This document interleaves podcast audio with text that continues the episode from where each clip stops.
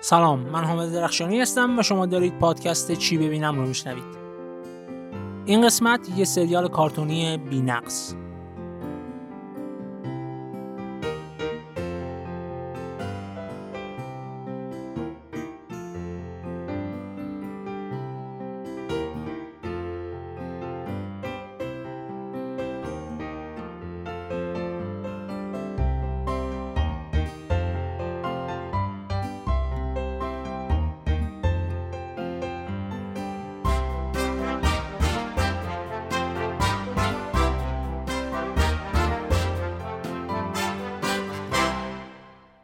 با توجه به اینکه به ماه سپتامبر رسیدیم و تقریبا هیچ سریالی که قرار بوده ادامش بیاد هنوز شروع نشده و احتمالا تا آخر 2020 هم شروع نخواهد شد چون تازه فیلم برداری رو شروع کردن می‌تونیم بگیم که خیلی رسما به دوران بی سریالی رسیدیم.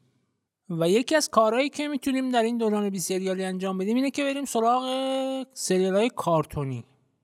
سریال کارتونی تقریبا طبق برنامه جلو خواهند رفت چون تولیدشون محدودیت های خاص تولید سریال رو نداره و می‌تونن خیلی راحت ادامه بدن. و احتمالا خیلیاتون مثل من خیلی اهل کارتون نباشید. در حالت عادی و خیلی از کارتون های باحال رو تا حالا ندیده باشید و براتون تازه باشن. من فکر کنم توی 6 7 سال اخیر یه سریال و چند تا فیلم انیمیشن کارتونی دیدم.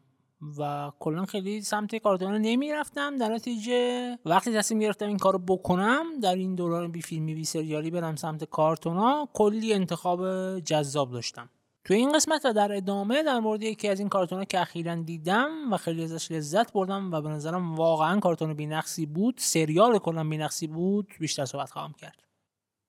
یه نکته عجیب برای من این بود که قبل از اینکه خیلی شانسی پیداش کنم با کلی search اینترنتی و اینا اصلا اسم این کارتون هم نشنیده بودم. و کلا نتفلیکس به نظرم خیلی خوب عمل نکرده در marketing این کارتون و تریلرش هم خیلی جذاب نبود. خود سریال نسبت به تریلرش خیلی خیلی خیلی جذاب تره یه نکته دیگه که باید بدونید اینه که خالقین سریال دو نفر هستن به اسم آرون ایهاز که بعید می‌دونم اسمشو درست تلفظ کرده باشم و جاستین ریچموند که اولی سرتیم نویسنده های سریال کارتونی آواتار The Last Airbender بود که اگر دیده باشیدش یا حتی که در موردش شنیده باشید احتمالا می‌دونید که یکی از بهترین سریال های کارتونی چند دهه اخیره.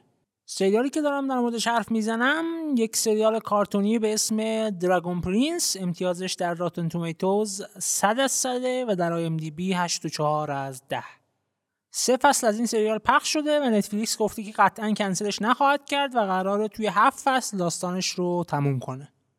این سه فصل پخش شده هر کدوم 9 قسمت دارن یعنی تا الان جمعا 27 قسمت از سریال پخش شده که تماشا کردن همشون تقریبا 12 ساعت طول می‌کشه. اول بذارید با کسایی صحبت کنم که سریال آواتار در رسای بندر رو دیدم و دوستش داشتم.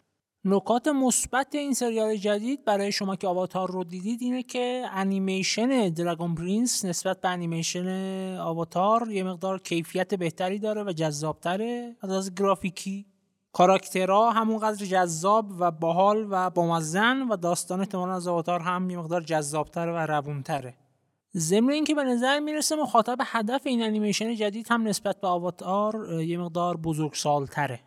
اما برای بقیه و کسایی که آواتار رو ندیدن یا می‌خوان صرفا در مورد این سریال مقدار اطلاعاتشون بیشتر بشه باید بگم که با یه انیمیشن فوق جذاب از لحاظ بصری مواجهیم. اونقدر که منو به عنوان یک عکاس و ویدیوگرافر به یک سیستم خاص نورپردازی علاقمند کرد. توی عکاسی ویدیوگرافی و حتی سینما یه سیستم نورپردازی داریم که به سیستم رامبرانت معروفه. اسم این سیستم نورپردازی به خاطر استفاده رامبرانت نقاش مشهور از این حالت برای به تصویر کشیدن چهره سوژه هاش انتخاب شده. سیستم Rembrandt lighting اینطوریه که یک طرف چهره سوژه کاملا در نوره و روشنه و طرف دیگه نیم‌رخ دیگه در سایه است. به جز یک مثلث کوچیک که زیر چشمه و در واقع نور به اونجا رسیده. من شخصا از این سیستم نورپردازی و حتی وقتی که به صورت طبیعی و زیر نور خورشید اتفاق میفته کلا دوستش ندارم و سعی می‌کنم که توی عکس‌ها و ویدیوهام نباشه.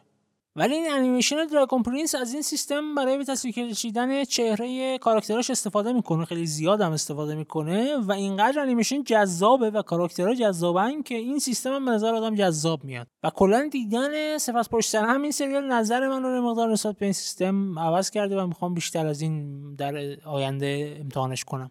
اینم یک نکته شخصی و کاملا بی ربط که یه مقدار وقتتون رو بیشتر بگیرم در این پادکست. امیدوارم که لذت برده باشید ازش.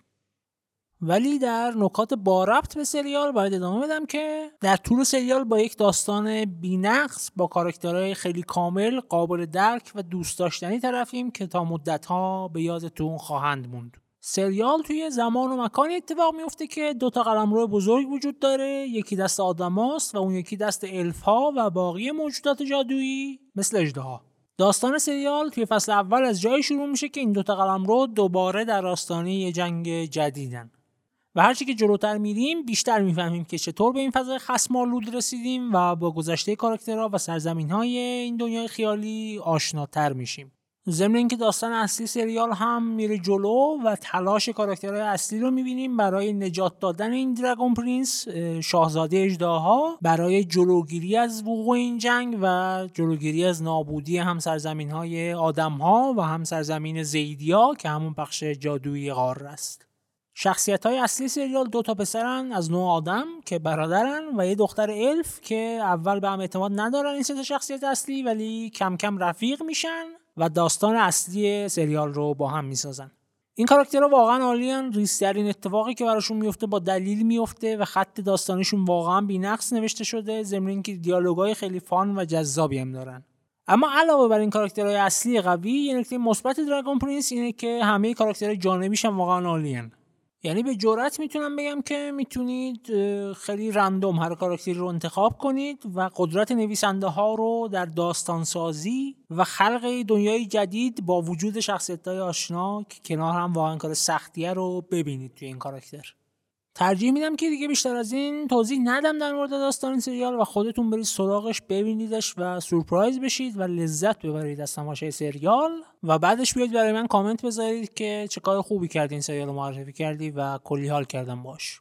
خلاصه این که اگر به ژانر فانتزی تخیلی علاقه دارید و کارتون دیدن رو هم دوست دارید بهتون توصیه می‌کنم که سریال دراگون پرینس رو به هیچ وجه از دست ندید.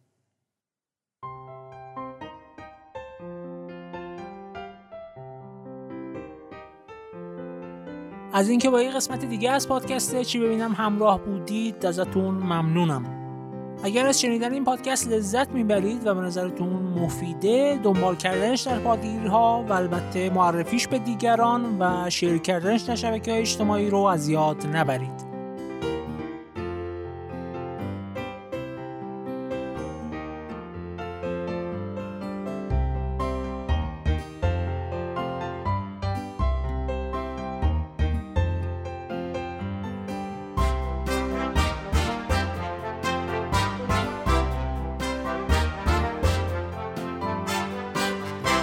ضمن اینکه نوشتن کامنت و ریویو در پادگیرها هم همیشه کمک خوبیه برای بیشتر دیده شدن پادکست.